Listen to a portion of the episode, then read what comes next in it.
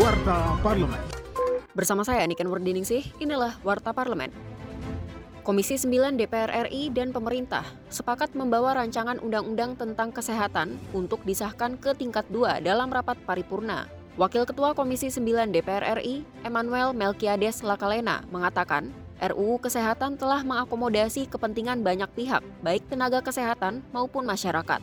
Melki memastikan rancangan undang-undang ini akan memberi perlindungan hukum bagi tenaga kesehatan maupun tenaga medis yang rentan mengalami kriminalisasi dalam menjalankan praktik sehari-hari. Warta Parlemen. Wakil Ketua Komisi 9 DPR RI, Kurniasih Mufidayati, mengatakan pihaknya akan mendorong mitra kerja terkait untuk mengoptimalkan implementasi Undang-Undang Pelindungan Pekerja Migran Indonesia. Nah, saya kembali kepada implementasi dari Undang-Undang Pelindungan Pekerja Migran. Ini memang harus kita dorong lagi nanti bersama dengan Kementerian Tenaga Kerja, dengan BP2MI bagaimana implementasi dari undang-undang ini supaya perlindungan terhadap teman-teman pekerja migran Indonesia di mana pun berada ya itu menjadi lebih optimal, lebih maksimal. Informasi selengkapnya kunjungi laman dpr.go.id.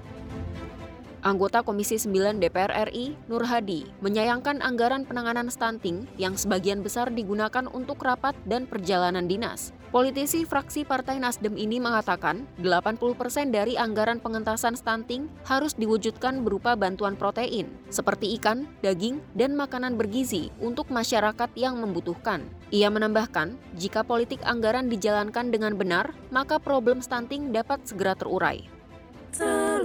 Televisi Radio Parlemen. Demikian Warta Parlemen, Produksi Televisi dan Radio Parlemen, Biro Pemberitaan Parlemen, Setjen DPR RI.